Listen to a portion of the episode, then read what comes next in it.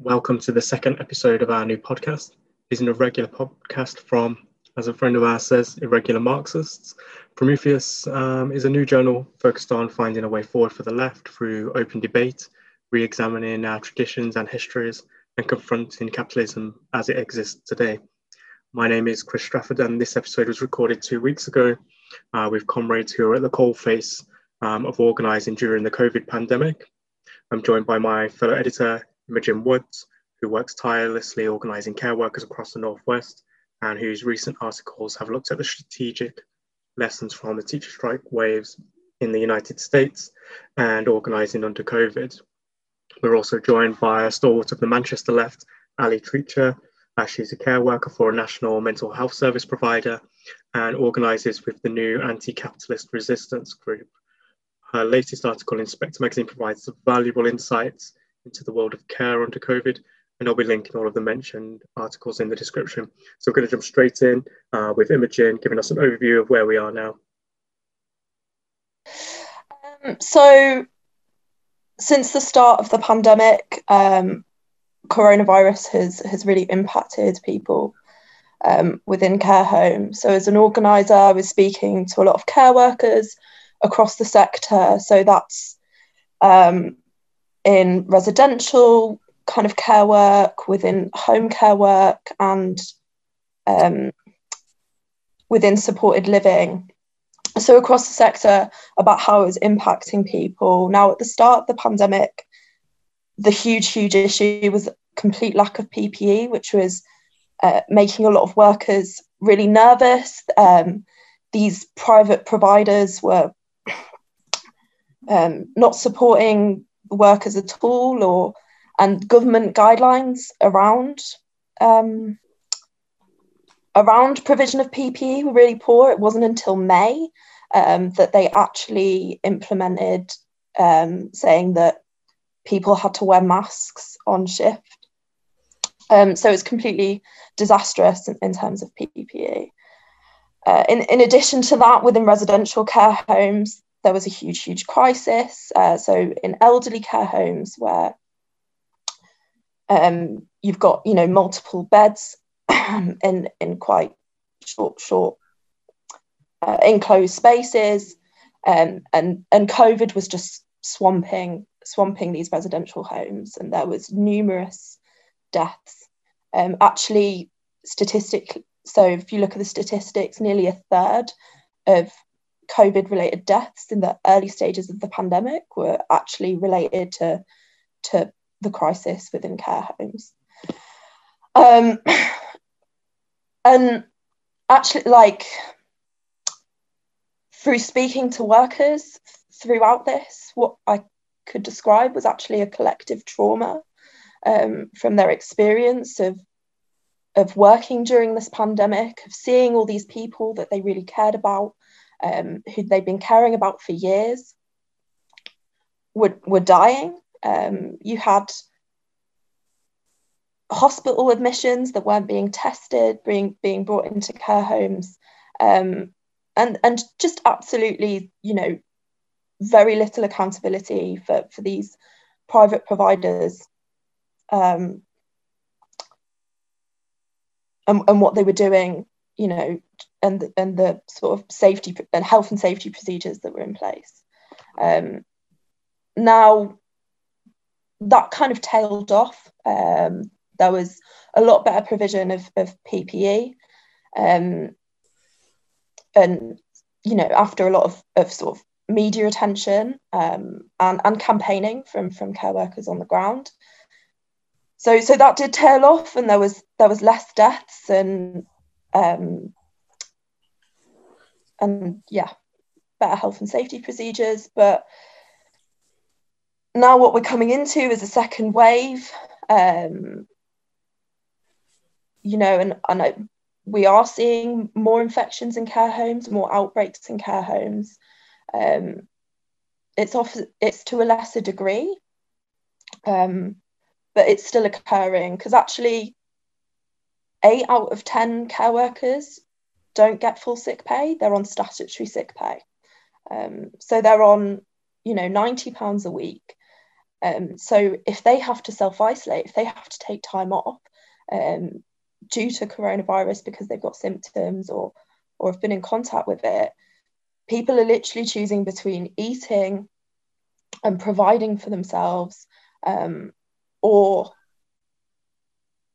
you know or going into work um, or, or you know or potentially making people sick so that's the decision that so many care workers are faced with um, be- because of this crisis now there was an infection control fund um, that was announced by the government. Uh, it was 600 million pounds, and it was delegated to local councils to be distributed to to care homes to ensure that all care workers um, could get full sick pay.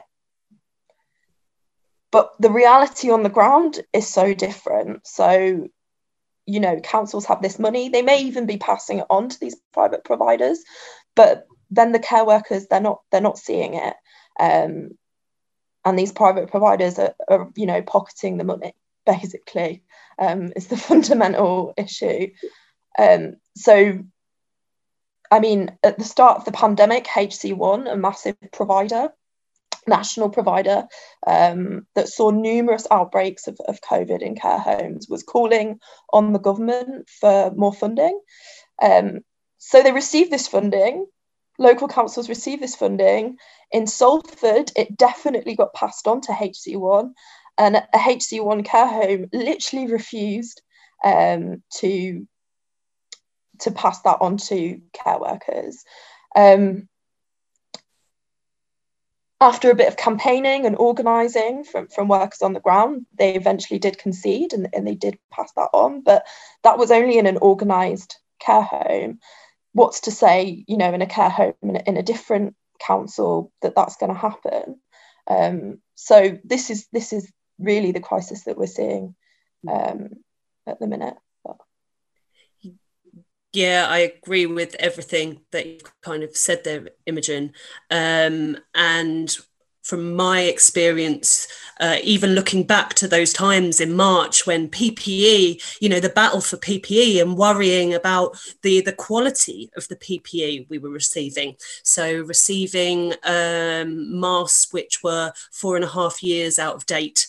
Um, having battles with management about how to don the PPE. There's advice about what you should be wearing, but actual physical uh, kind of e learning or training around how we should uh, don this PPE during the pandemic was absent fights around if we should be wearing visors or face protections and when that should um, come into play, but also knowing that how, when are we going to get the next supply? You know that kind of anxiety of just is this is this a reliable source? Are the production lines uh, catering for the amount of need that we're going to need um, to make sure that if all our staff are protected and we are delivering the best practice? I think when you described it as a trauma uh, we're still going through that trauma i think as this collective uh, and with johnson's uh, announcement yesterday we're back into full lockdown straight away my manager was on my whatsapp just like what does this mean for us? How, how can we improve? What are we doing? What's next? Um, and so the situation has changed. Uh, i work in mental health services so i have a, a different experience to those um, workers that you um, kind of organizing kind of care homes. We are a part of a, a system. And uh, social care was broken before the pandemic. It has never been up to scratch. It's never it's never fully wor- worked you know. We've always been overstretched and under resourced and and this is kind of playing out more and more. And we work in systems you know um, so social care, working with healthcare professionals, working with statutory services, working with community groups, all of these systems have been blown to pieces, basically.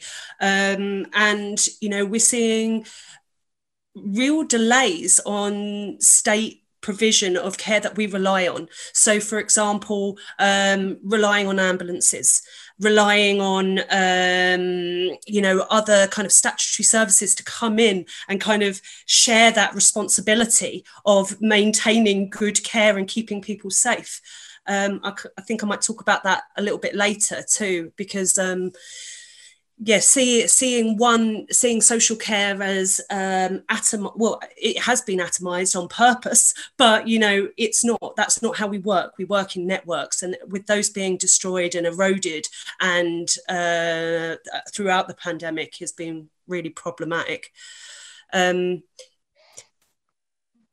and I suppose in as a as a kind of personal experience of you know working through the pandemic, um, you know a uh, there was a survey done by the Together office group last year, and it kind of highlighted that social care is the most stressful industry to work in, and that's before that there was even a pandemic. Last month, uh, over the pandemic, from you know from the from March 30, 23rd, wasn't it? Uh, until like the end of July. I've done 120 hours overtime. And that doesn't even include the hours that I'm physically in the building, um, not being paid on sleep shifts. You, social care workers this has become our life you know the the private sphere and the you know and our work has just been completely merged and uh, it's it's really difficult to separate. And i think that that's taking you know a toll uh, on the workforce and you know playing in and exacerbating that trauma of the fear of coronavirus coming into our buildings um, and and us not being able to contain that. Uh, it's, it's terrifying. It has been terrifying and continues to be. So I I'm a member of a kind of general workers union and um, creating change and uh, redirecting those massive organizations are difficult anyway. Um, so I am pleased that there has been moves made. So, in Unite, for example, we've created a national social care forum, which brings together workers across four different industrial sectors to come together in a forum to discuss, you know, similar struggles and and how we work together, both industrially and politically, to fight back. That that's an important step. Um, in such a big union, that's over 20,000 workers um, who would be involved in that. I'm disappointed politically by some of the language used by all the big unions, actually. I think that social care has been reduced to a service provision and it hasn't adapted to what social care should be. They're seeing it as a traditional uh, workplace and they haven't kind of considered the very different nature of work which care is. So I find a lot of the uh, language used and the tone used um, and the reducing improved social care to better terms and conditions um, quite um, disheartening also the the, the ignoring of the disabled people's movement who should be at the heart of this struggle because why why do we do it if it isn't to support uh, people with access? You know i don't think the unions have a hold of the social uh, model of disability and they are solely looking at uh, an industrial strategy as opposed to a uh, a political one. And we have got some, you know, we need to have, be having these political debates about what social care should look like. Um, and there's been many phases of social care. Saying that, conversely, we have seen some incredible work from some of the smaller uh, non TUC affiliated unions. So, for example, uh, the United Voices of the World, they have at um, Sage uh, nursing home in London have just um, had a successful ballot back. 100% of the workers voting for strike action. The women are mainly uh, migrant women, and um, and they're taking on their employer. And I suppose what I would like to talk about further in discussion is about uh, forums for solidarity for those workers, uh, kind of cross union work, taking on those political ideas, uh, whilst encouraging, you know, industrial action like that. Yeah, I just want to pick up on the point about um, encompassing demands around the rights of of people that are disabled within, you know, uh, within organising, uh, within social care, and and sort of encompassing um, sort of wide demands around around the quality of, of social care. Uh, I think it's a really not only you know morally what what unions should be should be doing, but also it's strategically useful. Um, actually, strategically integral to the success of improving uh, the conditions of social care, because firstly, how do you unionize a workforce that cares so deeply about the people that they're looking after um, without management saying you, the, the classic tactic that uni- that uh, that management are going to use is well if you unionize and if you take action you're impacting your service users that's what they're going to come back with that's what they're going to bust you with and they'll hit you again and again with it. And it really works. It really taps into to workers consciousness. So how do you cut through that? Well you make it not just about the workers rights but you make it about the service users rights as well. And in addition to that not only do you have the potential to get workers on board with issues around social care but you also have the ability to get the community on board as well, which is a huge amount of leverage because when you're talking about public sector unionism, um, even though you know most of social care is privatized, um, you, your your point of leverage is is very political. You know, it is targeted at, at the council. Um, to, to achieve change. Um, but maybe that's sort of a, a, point I can, can extend on a little bit later. Uh, so getting on the commu- community on board to, to, to campaign um, and join forces with workers is going to create a much stronger campaign that's actually going to achieve change. Mm-hmm. Um, and, you know, while improving you know you can make so, so much bigger demands um, that are going to improve conditions for our class as a whole rather than rather than just the workers um, which you know who doesn't want that? Uh, that's why we're here right? Um, you know th- and there's so many th- things within social care that that go beyond just workers wages or, or sick pay you know and I really think this this crisis has has brought how those demands kind of fit into each other really into light because the safety of of service users is also you know completely on par with the safety of of um, of workers and and those two things need to be united to to create a camp you know organize mm.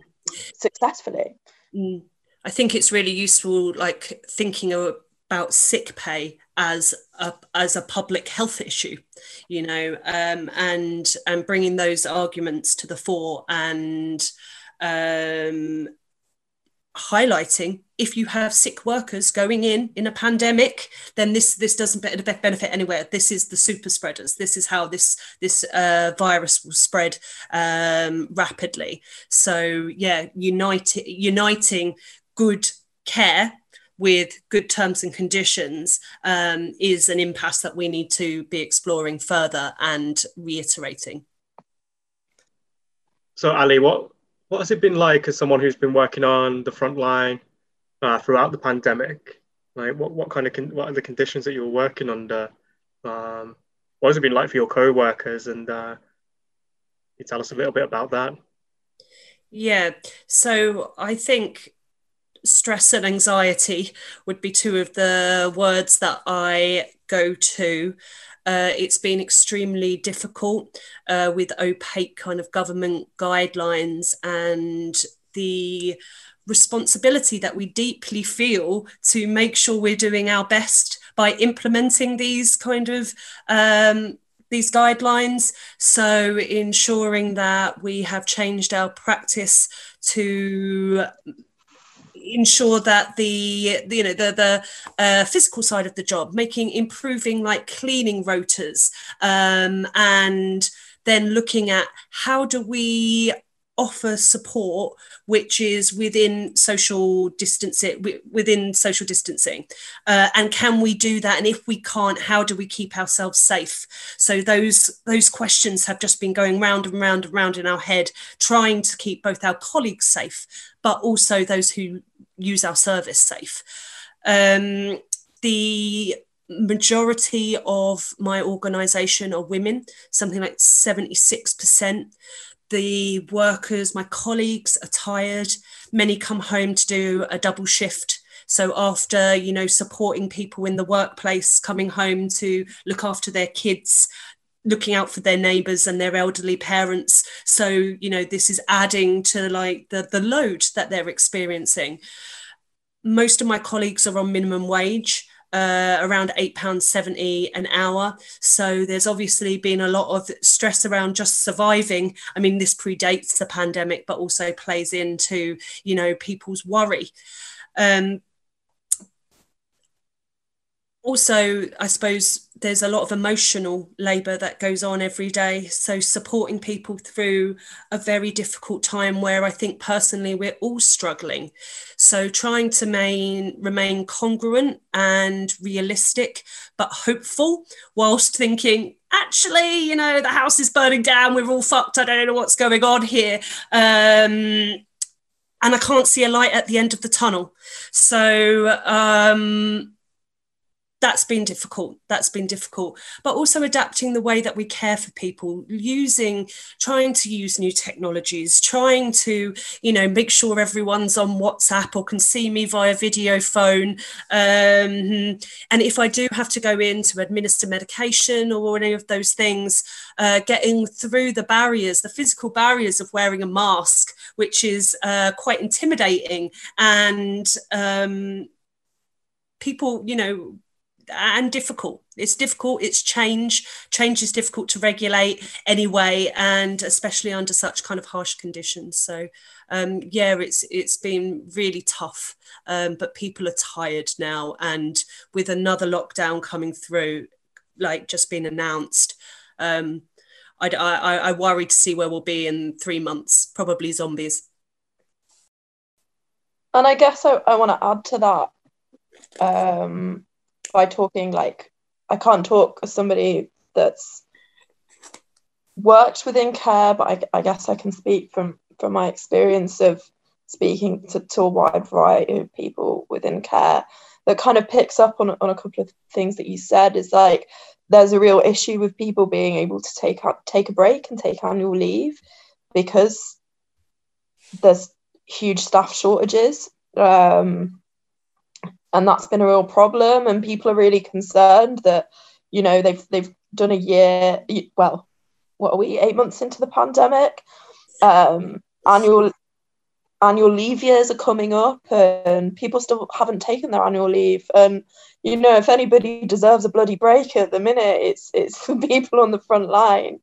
Um, i guess the other thing as well is transport to and from work has been a real concern for for some carers, you know, if they're traveling to a residential home, as we've talked about before, like carers, you know, you, guys really care about the people that you work with. You, you know, you don't want to bring something in and um so people were taking taxis but they've been funding it themselves so, you know, if you live far away from your workplace, you're only getting paid, you know, £8.70 an hour and and you're paying £40 a week on taxis just to get into work. That's a huge chunk of money. Mm-hmm. Um, some people possibly won't won't pay, but but there are people go, going out of pocket. But that choice isn't a that's a choice out of, of financial difficulty because you know fundamentally care workers are just not paid enough for, for the work that they do that um so yes you know it's presented presented all these issues and as we talked about it, it's like a you know, a merger, like a kind of, I don't know, of just this bubble bursting that's been building for for years and years. Um, you know, this crisis that's kind finally come into public consciousness, but for people that work in the sector, you know, they've known that this, this is a this was a disaster waiting to happen um, because of its privatized nature because it's become atomized because it's fragmented um, and because there's so little accountability um, for, for the people for the companies providing it mm-hmm. um, i mean you can see the strain across the whole the whole system the whole health system can't you i mean me and ali were, were talking the other day about waiting for ambulances um, for you know for, for, for me it was for a student at, at college who who had hurt themselves and needed, um, you know, to be taken to hospital. And for Ali, it was her her, her patients and um, people that she works with, um, you know, waiting four, five, six hours, you know. And you say that obviously that care workers and healthcare workers are really at breaking point now. You know, they're already, you know, in dire straits every winter anyway, with them not having that annual leave, not you know, having those two weeks in Magaluf or whatever, you know, is is it's important, isn't it? Like, you know, not being able to go and see your family or whatever, mm-hmm. you know, is, is really important things for healthcare workers. And um, you know, it seems to me that you know lots of healthcare workers are off with stress or are ill themselves through through whatever. You know, I know from people at work there is um, you know a lot of our teachers are you know are unwell or you know really stressed out and what have you. And god knows what's the the next few months are going to bring in terms of you know the people's capacity to work through it. Um, i can see the belgians are forcing their their doctors and nurses to work even when they're ill with covid at the moment because they've really they really messed up their response as well. Yeah i i mean i think we are pushing to you know that uh, to the extremes of what workers can cope with. So, you know, around the ambulances, I was waiting for seven hours with a woman who was completely dissociated um, and suicidal. And because she was still breathing, you know, the ambulance is just not coming. And that coincided with, you know, our understanding of how, you know, we're now uh, soon to be in lockdown again. Uh, so we saw how um, hospitals are at capacity already. Um, and that experience of holding that woman, like, and soothing her and bit for seven hours. And finally i convinced her to present at a&e voluntarily something that she'd never done before. But you know that whole experience is traumatic for her but also for me because i also worry just what what happens with the next person? What happens if i can't soothe that person? Um, because nobody's coming. And that is a uh, something really deep that you have to sit with which is you know what stems for the anxiety really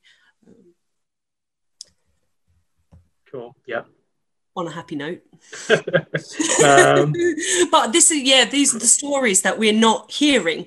You know, mm. these are the the you know we're here because COVID is obviously uh, consuming all our public services. Other people's distress has just been sidelined um, and with no support and and what that ha- what happens then is all that responsibility and accountability gets pushed down and who's at the bottom social care workers um, you know uh, trying just to be the plug to the gaps of the gaping holes in you know in service provision after years of austerity mm-hmm. And i think also you know years of, of the fragmentation of of the workforce and and yeah it just become yeah becoming completely atomized and and there being sort of very little lineage between who's commissioning things and um, and who's providing it. And you know i mean so there's the body of called the CQC that that's meant to um, sort of intervene in care homes if, if people aren't getting correct care and, and you know ensure that there's there's a quality of care there. But you know the things that get reported to the CQC and then and then nothing's done about it. I mean it's horrendous. Um, and then you've got councils commissioning services, so paying for services, uh, pay, paying for for care work t- to be done uh, within that council, but the connection between the council and, and that provider is is so weak that you, you, you so um you know as coming back to being paid sick pay um, councils are paying providers to pay workers sick pay and then workers aren't receiving it. And it's it's just absolutely insane. Um, but then you've got these providers that are making huge huge profits and have tax havens in Gibraltar. Um, so not only is, is the system become privatized it's it's become commodified. Um, it's a cash cow. So, you know, for instance, in, in Liverpool, there's a there's a care home, there's a provider. Uh, they've got a nice cushy name called Liverpool Home Carers Limited. So they sound all family run and local and lovely. Um, and you actually do a little bit of digging on them, and they are a multinational company. They're a Spanish company. They've got investments in construction. Um, they have shares in like Madrid Stadium or something. And they made like, oh, I don't know, the like 1.3 billion pounds profit last year. Um, hmm. It's not a drop in the ocean, is it? no and these people can't provide proper PPE, can't provide sick pay. And I think, I this is one of the things that I think annoys me the most about the, not annoys me, but I'm critical of in terms of the, the left's narrative of the whole thing, as if it was only the government, you know, that is, is to fault. And I mean, they, they are to fault for, for a great deal of things. But, you know, the these privatized, com- you know, these private companies providing care are, you know, well, why didn't they have proper contingency plans? Why didn't they have um, the PPE stocked? Why are they expecting their workers to come in when they're sick anyway? You know, why are they staffed to a point that is like the very bare minimum? So if one person's off, obviously it's absolute catastrophe. You know, what kind of service are they providing to, you know, elderly people, to sick people, to you know, adults who who need support, you know, um, whatever.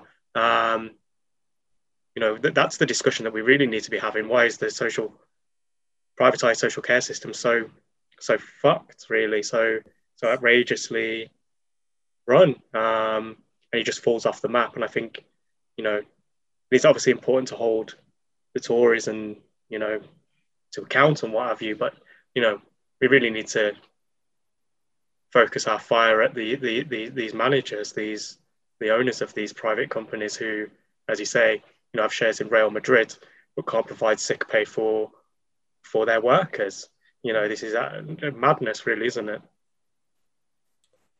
I think just to it's really difficult though because obviously these these huge providers you know we, we want to hold them accountable but it's really difficult because they're really powerful uh, and and how do how do you build enough power to, to hold these people account because quite frankly they don't give a shit. Um, they're, they're incredibly profit they're profit motivated. That's it comes down to the bottom line. Um, so yeah yeah how do how do we hold those those people accountable?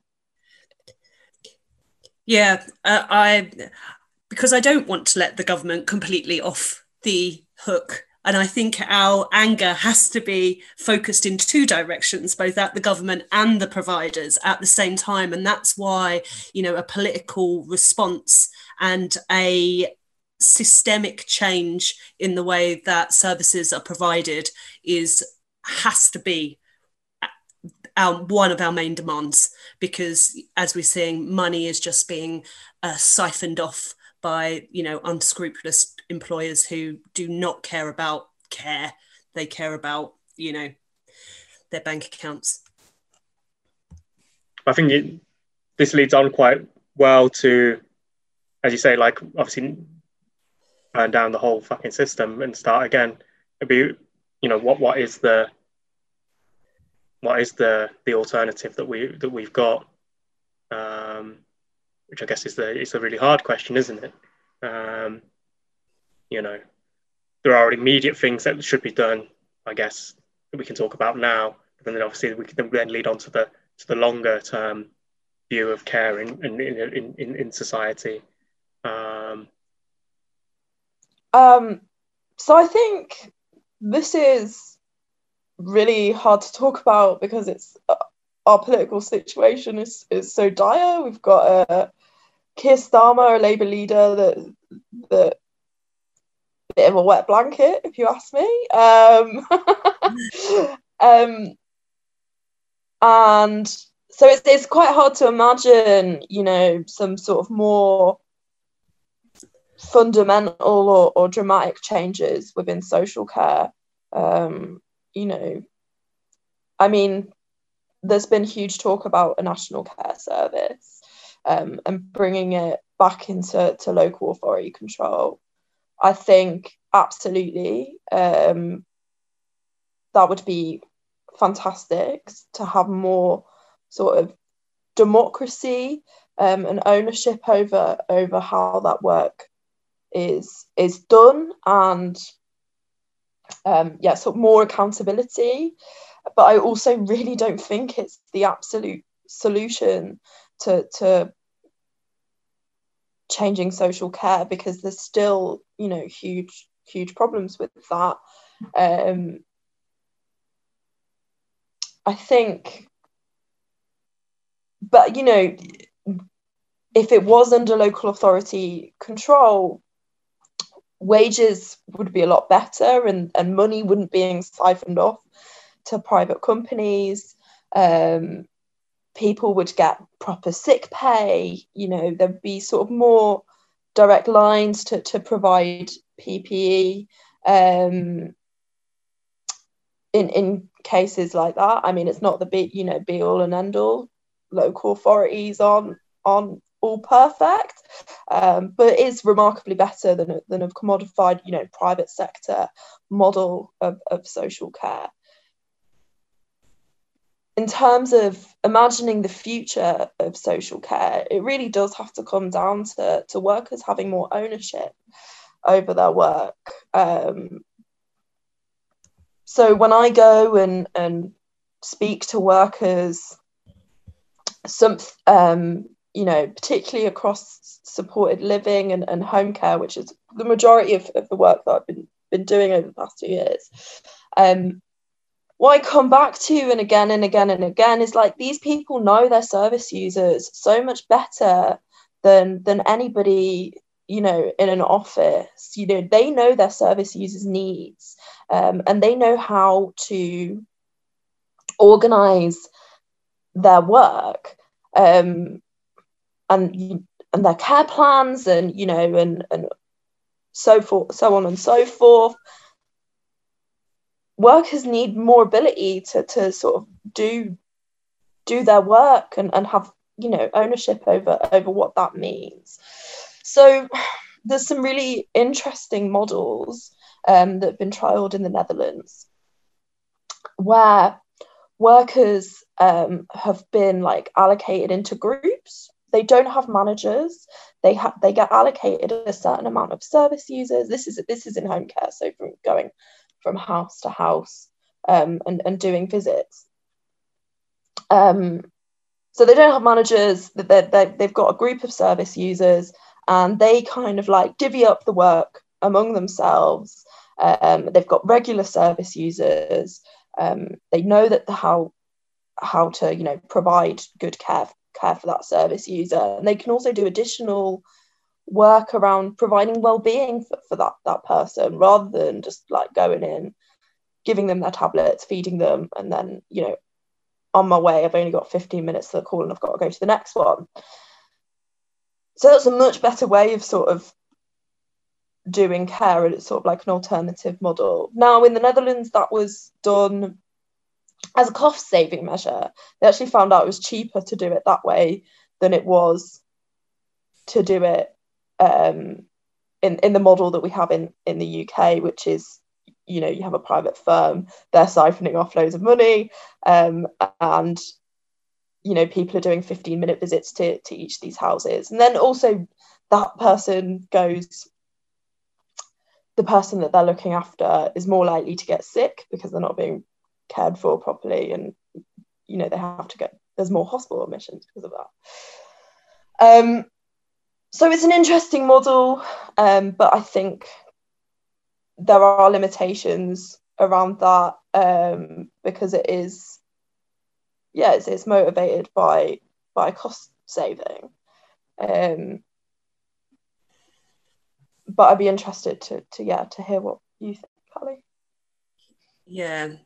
So I also think it's a different, a difficult question to answer. And I suppose to start to answer it, we need to acknowledge the route in which care provision has been developed under capitalism and then have a sober analysis of the extent to which neoliberalism and capitalism has moved away from what we understand by caring for each other as opposed to care work cares moved from being kind of obscured and invisible in the private sphere to widespread provision by the state.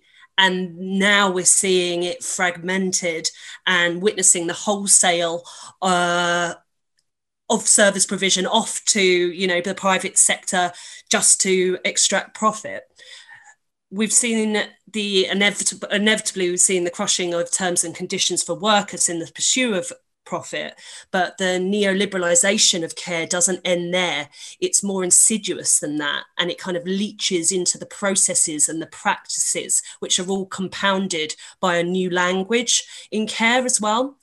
Uh, neoliberalism has obviously led to the commodification of care, which is based on outcomes and targets, as opposed to meaningful co production and support.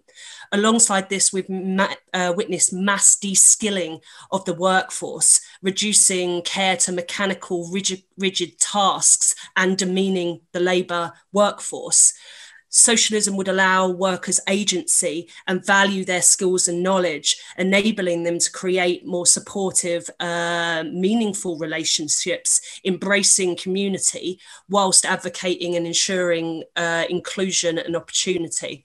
Um, just a kind of practical example of that, I was in a capability stage two meeting last week, which kind of illustrated the extent of micromanaging and de-skilling within my own organization.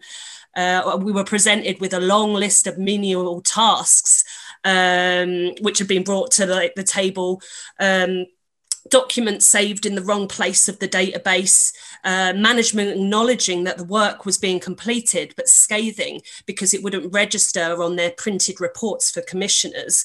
Um, and as I was in this meeting, I was thinking, you know, we're in the middle of a global pandemic. We're adapting to new ways of support to ensure everyone's as well as they can be um, throughout this uh, nightmare. Uh, and this is the focus. Um, this is what care's become. Uh, and I suppose this isn't exclusive to care, but also examples can be found in, you know, IAPT and provision of psychological therapies or education, all gendered work of social reproduction. Um, and also all these themes are kind of compounded by the language we've adopted in care. So, assets and deficit based care, risk management, community capacity, outcomes based on qualitative data, uh, quantitative data, as opposed to the experience of support and how the people we support, you know, how do they feel about those trusting relationships that we've made? None of that is acknowledged all of that is, uh, you know, remains invisible.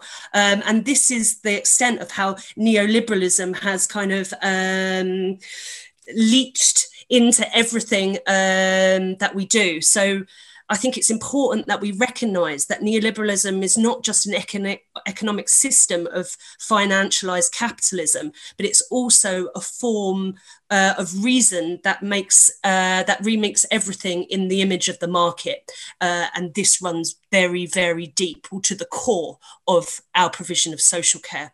So, tackling merely I say merely the the financialized capitalist side of private provision doesn't go deep enough because this is so ingrained in the way that we view support. And I think it's also a question of time. People don't have the time to care for people anymore. You know, if you take social care to encompass childcare as well, um, you know, all types of care, people are working too much. I mean, maybe, you know, the past eight months have been a little bit of a break for some people, not, you know, um, but just the ridiculous amount of work that people do mean that they can't look after the elderly or their kids or, or, um, and then it means that not only is, is care being outsourced from the local authority, but it's, it's being outsourced from from the family or you know and i think it's easy to talk about that like that creates a lot of difficulty because you know in terms of gender politics should we be talking about care returning to the family? That creates problems um, and i don't know if i've got the answer to that but this situation where it's being care is being provided by low wage workers in in poor working conditions, that's not the answer either. Um, Absolutely. Um, I completely agree. And I suppose it's really difficult to envision what care looks like under a kind of classless society.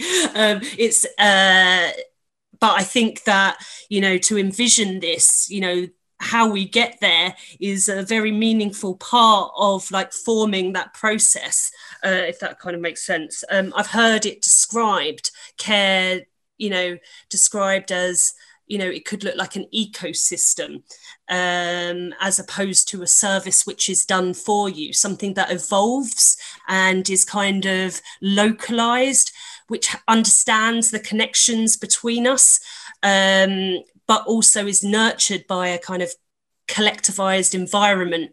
Um, so, good housing provision, good access to green spaces, um, community space.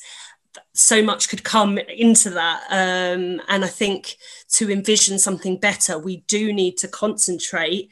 And it would be, well, it'd be an own goal if, you know, we got lost in a kind of utopian idea of what care looks like under communism. But we also need to be finding tangible demands uh, in, and a lot of them being social democratic demands. So you know it should be publicly provided removing the profit motive. It should be we should receive decent pay and annual leave. Um, democracy uh, with cr- true co-production at its core. These are all things that are you know, in the demands for the National Care Support and Independent Living Service, uh, which is being championed by, you know, the National um, Keep Our NHS Public, the Socialist Health Organisation, and Reclaim Social Care. They've all come together to kind of fit those demands in, and I think you know we need to really gra- grapple with those um, demands and make sure that you know we're starting moving towards um, a different way of providing services, but also doing this whilst exploring alternative models of organization. So, a massive loss from the 70s, 80s was the disabled people's movement organizations. Uh, you know organizations funded by the council supported by the council but run by disabled people. You know they have been obliterated. Um, you know concentrating on getting organizations like that back, but also exploring the relationship between care and mutual aid networks and you know could a cooperative of care addressing that power balance be uh, an important or new way to move forward? And there should be kind of lessons learned almost by trying different forms of organization as opposed to nationalize the lot hurrah we've got socialism. And i think there are there is some headway um, talking about sort of alternative models of ownership um, for social care. Um, so you know post post Corbyn that was a big big conversation um, about yeah organizing yeah alternative models of ownership that aren't just straight up local authority. Um, and that's kind of so there was a report recently in in Merseyside by a group of sort of backbench socialist councillors um, that were sort of you know wrestling with this idea about sort of trying out different different models of ownership um, so workers have have more control over over the work that they do mm. so it's not you know completely impossible prospect it's not impossible but potentially at odds with what the labour movement are calling for so, you know, with a national care service, um, you know, workers are in one place, easy to unionize, uh, easy to, you know, ensure collective bargaining and recognition. And that would be good. But is it enough?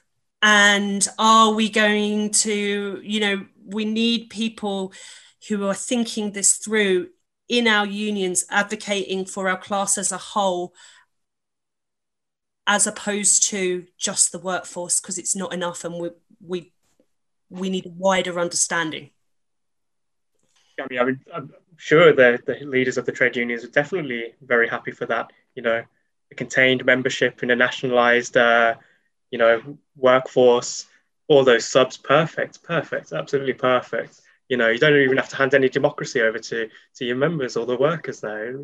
Perfect plan. Um, I wonder if um, you know, we, I think I think I think we've, we've spoken about the the Lucas plan um, a few times, haven't we? Um, I think why is there not a Lucas plan for care? Why aren't workers and worker militants, worker leaders, whatever you want to say, um, working on a plan for themselves? Why is there, it has to be an alternative? Why is it? Why does Dave Prentis have to come up with this plan? You know, why do you know the, the Labour Party have to come up with this plan.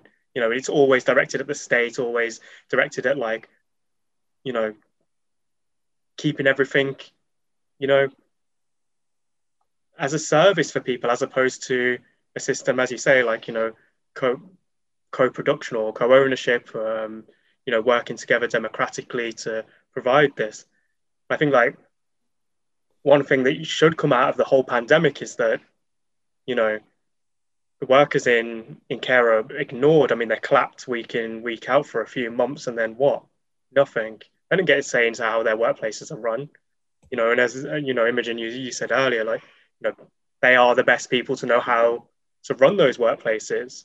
Um, so why isn't there a Lucas plan for for care? Why is it just a national care service?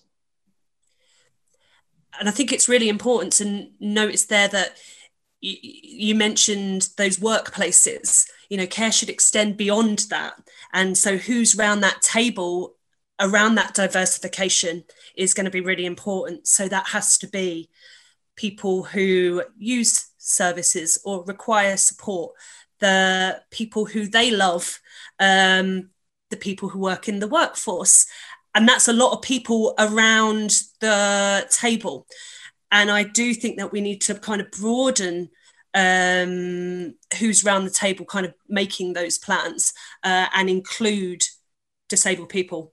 Uh, what they need to be at the heart of it. Um, I think that's really important. But also, it shows you the scope of social care because it will affect all of us at some point. at some point in our lives either ourselves or someone we love are going to have to rely on this service. And one thing that I've noticed about organising in social care um, is I'm always the youngest in the room, and I am not young. you know, uh, this has almost been a uh, area of struggle, which has been that's for old people. You go do that now, you know, as opposed for you know actually this is our future, and we need youthful, uh, radical perspectives and a lot more thinking through about what it looks like. And young people uh, or everyone needs to be involved in that conversation because it's something we all need. Yeah, absolutely. And I think, you know, if we look at some of the the best organizing that's happened, you know, in the be- in the past 10 years, um, it's been about common demands. Um, if we look at the teacher strike wave in America and and how they've managed to so so in America in, in 2018, 2019, there was a strike wave um, across multiple states. And the demands were not just around wages and material conditions, but it was also around getting smaller class sizes, um, getting more nurses uh, within schools, green spaces, um, you know, better housing within those cities. And they managed to mobilize workers to 100% all out illegal strike, um, which is just like mind blowingly incredible in a state where the labour movement is kind of on its ass um, and has been for a while. You know, if they can manage that with these big, ambitious, common good demands which unite service users and and and workers' interests, then yeah, we we absolutely should be um, should be using that strategy when organizing. Mm. I absolutely agree. And kind of following from kind of Chris's comment around, well, why aren't workers kind of in care creating you know this this lucas plan um, and i think it's because and it became very evident to me very quickly during the pandemic is that there is no kind of forum for that to happen. We know that care is atomized and fragmented. We know that workers often see their union as a service provider or insurance as opposed to uh, a place of political struggle. And the one good thing or the kind of one strategy which I think is beginning to work, which I've been working on throughout the pandemic, pandemic is forming a network of care workers, which is across union and also including quite a few uh, trade union militants.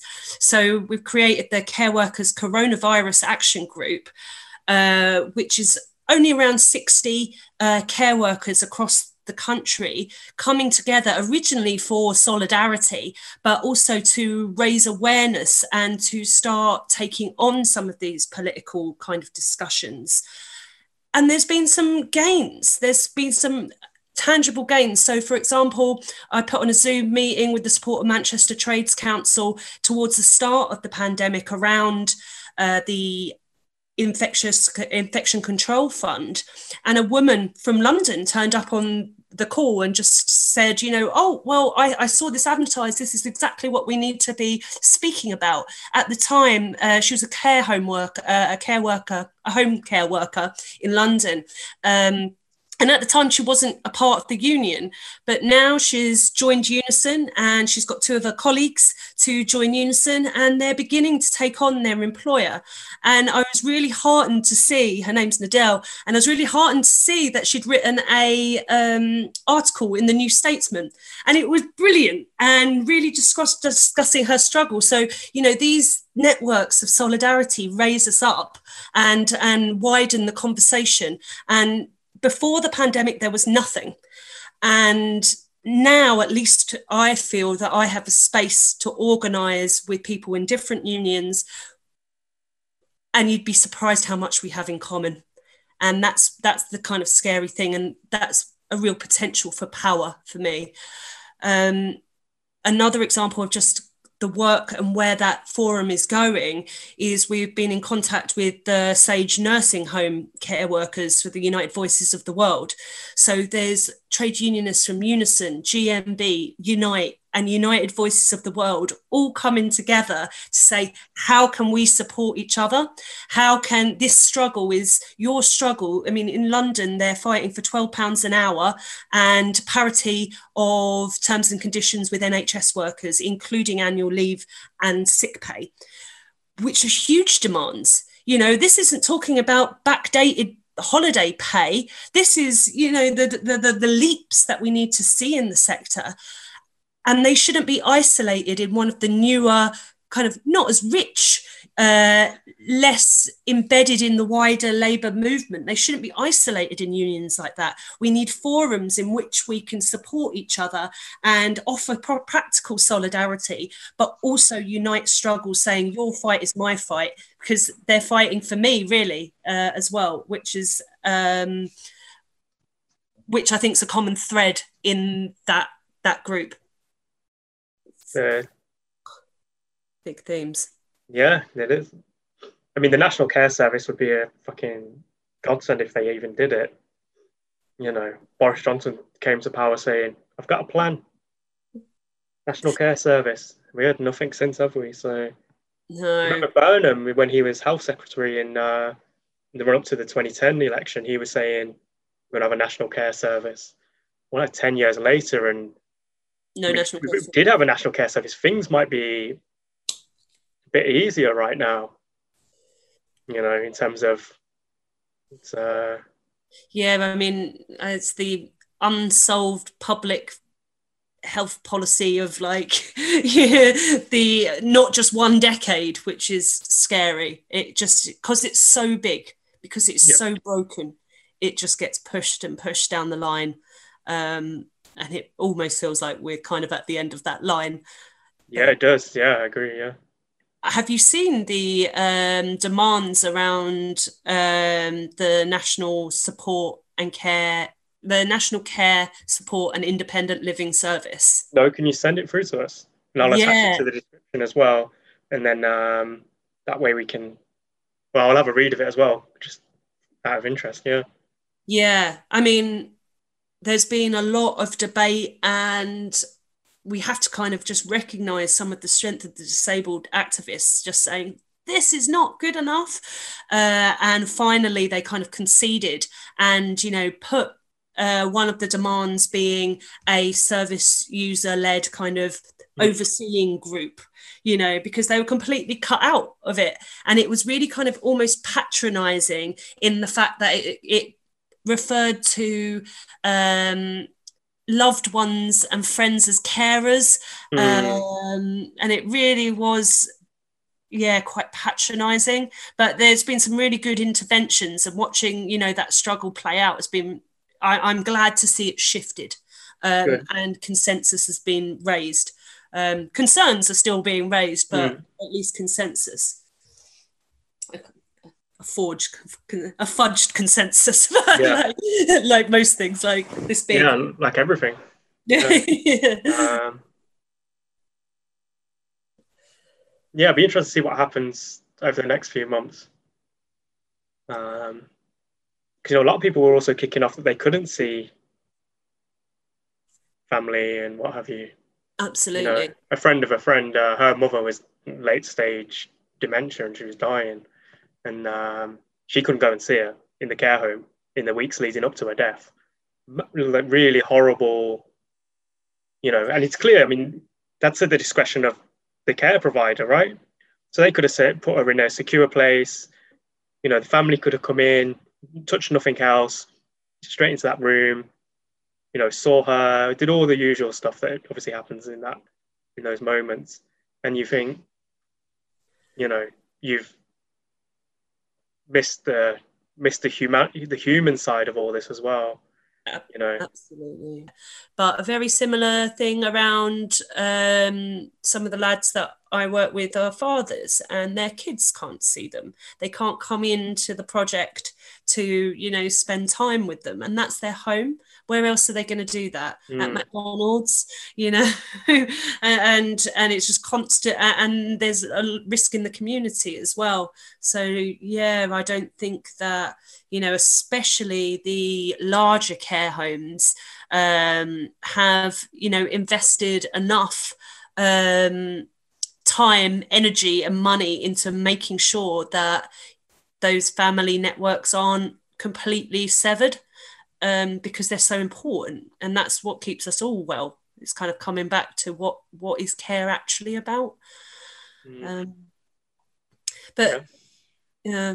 Another thing that i kind of wanted to raise about what does care look like under socialism or you know what should care look like? And i think that as the left we need to be very mindful of not arguing for broken systems. So, for example, oh, well, you know, care homes are, we need more better funding in care homes. Well, actually, we need care homes not to exist. Of course, we need a place of respite and care, but we look at the pandemic, we look at the coronavirus and where it spreads, and the majority of it spreads um, in large care homes where the staff are poorly treated. Why are we defending systems like that. We need to be making uh you know a kind of um, a more um bold argument to say you know warehousing disabled and old people is not okay. This warehousing has got to stop and we should and c- communal living should definitely be on the, the agenda. You know we all like to live around people but like give options you know, this shouldn't be the only option. And I think it's very difficult for care workers who work so hard under such strain to make that leap. And I found that because people, because they work so hard, are very protective of what they do. And it's harder to see a wider, uh, a bigger, a bigger picture. And we need to see that bigger picture. Um, well, yeah, it's like saying to uh, a docker 40 years ago, this containerization thing is a bit better than uh, what you've been doing for the last 100, 200, 300 years. You know, uh, maybe we'll go with that. You know, these are these are arguments that extend beyond the trade unions, don't they? they the trade unions are fearful of making. You know, that you not only is it, you know, that we need to get things in order very quickly on some on immediate levels. You know, on PPE, on funding on wages and what have you. But you know, there's the way uh, we organize our lives, our whole society. You know, we you know we hive off vast numbers of people to be, as you say, warehoused, and you know, there's a problem, isn't it, when it comes to the pandemic? You know, you've you've you've put Granny in a warehouse basically, but then you can't go see her anyway. You know, so you you you're even more you're even more like you're even more removing that human well with basic humanity, aren't you? There's the, you know you you isolating them even more.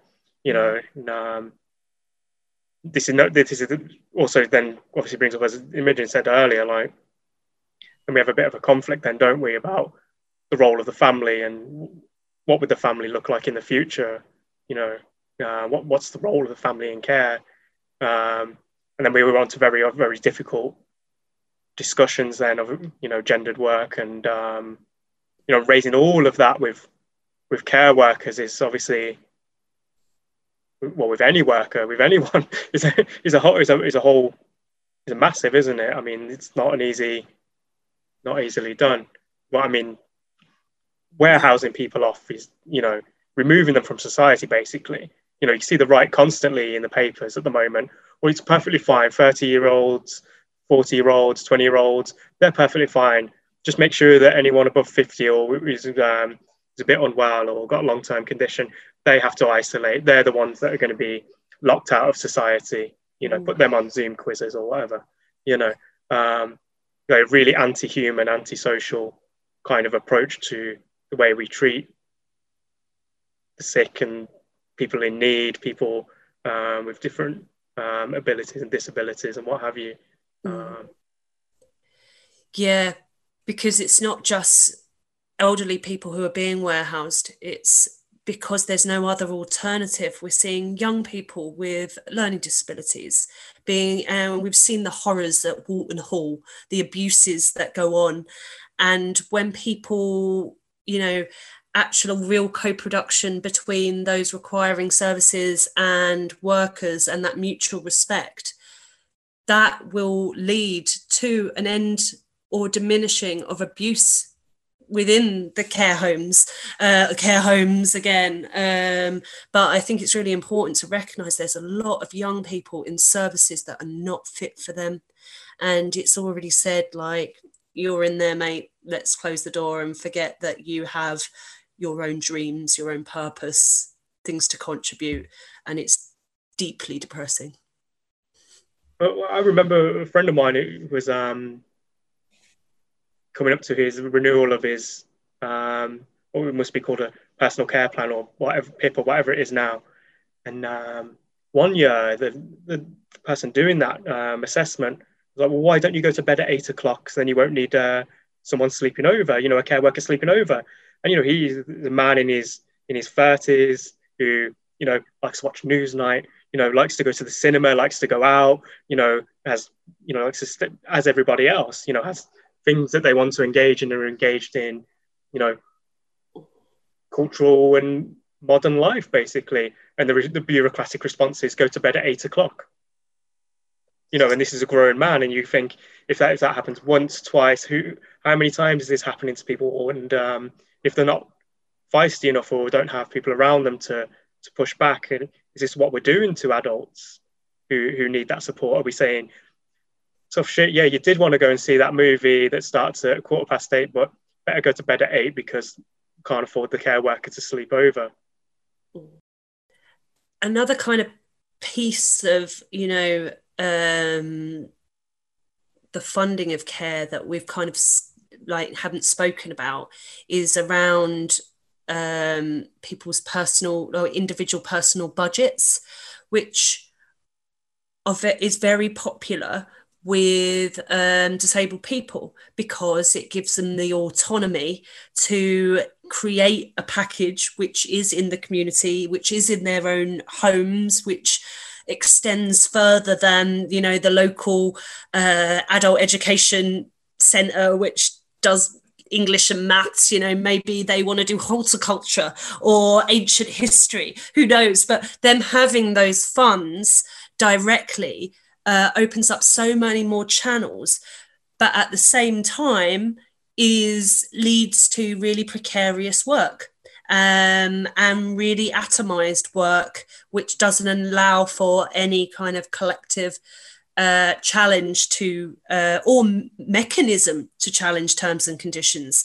So, you know, there's over 450,000 personal assistants out there who are directly employed by disabled people how do we unionize those people? And also you know what uh, imogen was saying about um, uh, public sector unions. Who are you fighting against? You know um, because the, we need to be advocating more for autonomy and power for disabled people, but also a long time good jobs. So uh, even though this like real neoliberal response to well i'll give you this you personally this amount of money uh, has impacts on the other side of the class or like you know the, the worker. Um, and there's got to be a different way of doing it whilst holding uh, that autonomy and that um, direction of care uh, for the disabled person um, together so um, I think something really difficult. There are several things that are dif- difficult about organising within social care. I think, firstly, it's really fragmented. Uh, you've got a lot of different small workplaces with small amounts of staff. So building power quickly is just incredibly difficult. If you go, could go into a hospital, you can create this kind of sense of, of collectivity and power and strength. And you know, you you harness that and then you target target the the boss or or or whatever and you know you can you can kind of switch around that workplace because it's it's just so big and there's so many connections between people um, when you go into social care you've got small clusters very small clusters of workers. So to organize successfully among them it takes a lot of time because that's a lot of conversations to have like you know and then you take you bring that into account and then you take on the top of the fact like who do you target do you target the national government? Do you target the local authority or do you target the company or all three of them? Um, that creates huge issues. So if you want to target commissioners some of the structures of how you target those people are incredibly opaque. Uh, you don't know who these these people are. Um, because sometimes you know that not only that they can be joint commissioned between a local authority and also the NHS. So it's just like some some NHS board who you know don't have sort of political accountability. Then you're targeting a company that's a multinational that you know only cares about the bottom line so for example there was an organizing campaign against bupa in in the northwest a couple of years ago and what bupa did is instead of union busting. They just left. They just left the northwest and they went and found business elsewhere because it was easier than dealing with a unionized workforce. Um, so so there's that issue. Um, and then I think so yeah, targeting is is a massive problem. Um, and I think there's also a question around expectations of care workers. We're in a period of incredibly like low class consciousness, um, but also you're organizing women that have been in this job for you know, 15 years. And to pose the question if you could imagine the social care, if you could wave a magic wand and you could imagine social care differently, how would you see it run? Um, the answer that, to that question is getting paid on time or, you know, maybe a little bit of sick pay. It's not, you know, huge demands because that there's not that expectation. So a lot of the work of organizing is raising that and saying, well, actually, what we can demand is so much more because collectively, you know, you guys have have a lot of power. Um, so yeah, organizing in, in social care absolutely necessary, um, and I think with a with a strategy that we've spoken about, which encompasses um, both both provider uh, service users and and workers, you know, we could make huge headway, um, but but it, it does have a lot of barriers and it is incredibly difficult.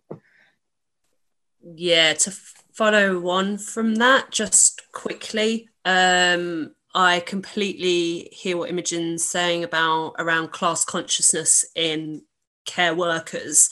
Um, and I think this is kind of for many different reasons really you know there isn't a historic uh, militancy within social care, especially as it's been smashed and outside of um, the public sector now, you know, in kind of uh, more organized workplaces.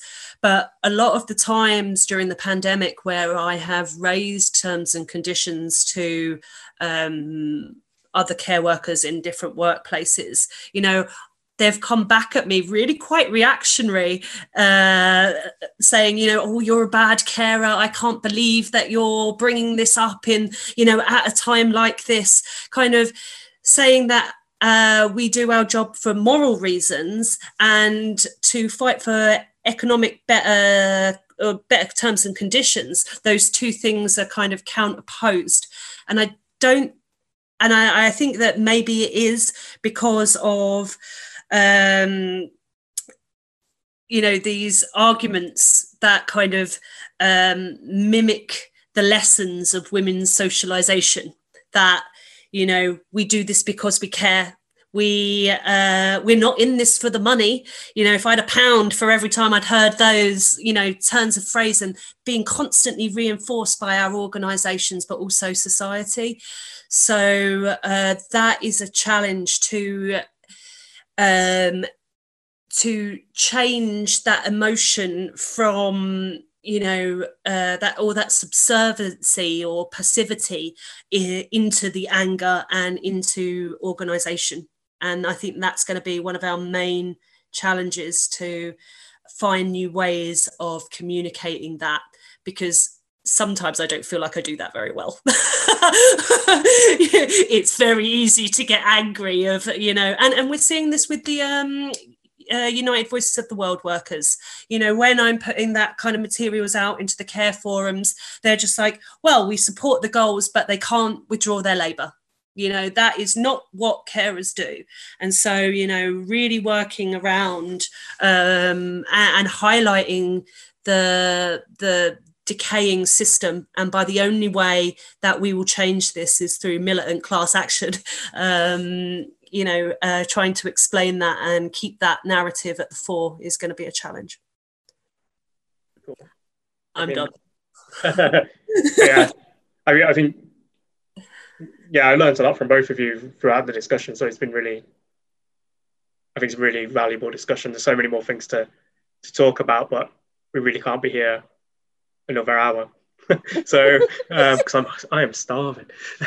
um, uh, and your and your freezer stuff is probably melted already. So um, yeah, can I? Yeah. Also, just can I say to both of you, like like good we need to keep banging this drum and there's so m- much more to kind of think about and um, i'm really pleased that prometheus are picking this up um because I've seen a couple of bits on like Novara Media, but it's just not as sexy as you know stopping evictions or whatever you know and and it's it's kind of falling behind the like you know off the agenda. And like when i saw the questions i was just like no this is exactly what we need to be talking about. It's so nice to see that other people are on the same kind of thread. Um so i really appreciate the invite yeah no but also, oh yeah, might not be as sexy as evictions, but just like so incredibly important and like so important for feminists as well. Yeah. Like why why isn't this like a huge feminist campaign? You know, moving forward, like, you know, this should be at the the fore of the women's strike, you know. Uh, Absolutely. yeah, and and you know, come March next year, like we should be organizing around that because we need different ways to kind of break these these arguments into different forums because that yeah. I mean, it is completely mad that the the women's strike is, or like you know the the the radical women's movement is nowhere to be seen on this. I mean, it's really hard.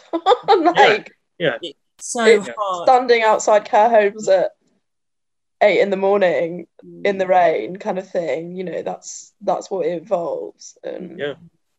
Yeah and i feel like i've just been banging on about this for years and like not getting anywhere. So any kind of new kind of for like new arena i think it's really yeah it's just really important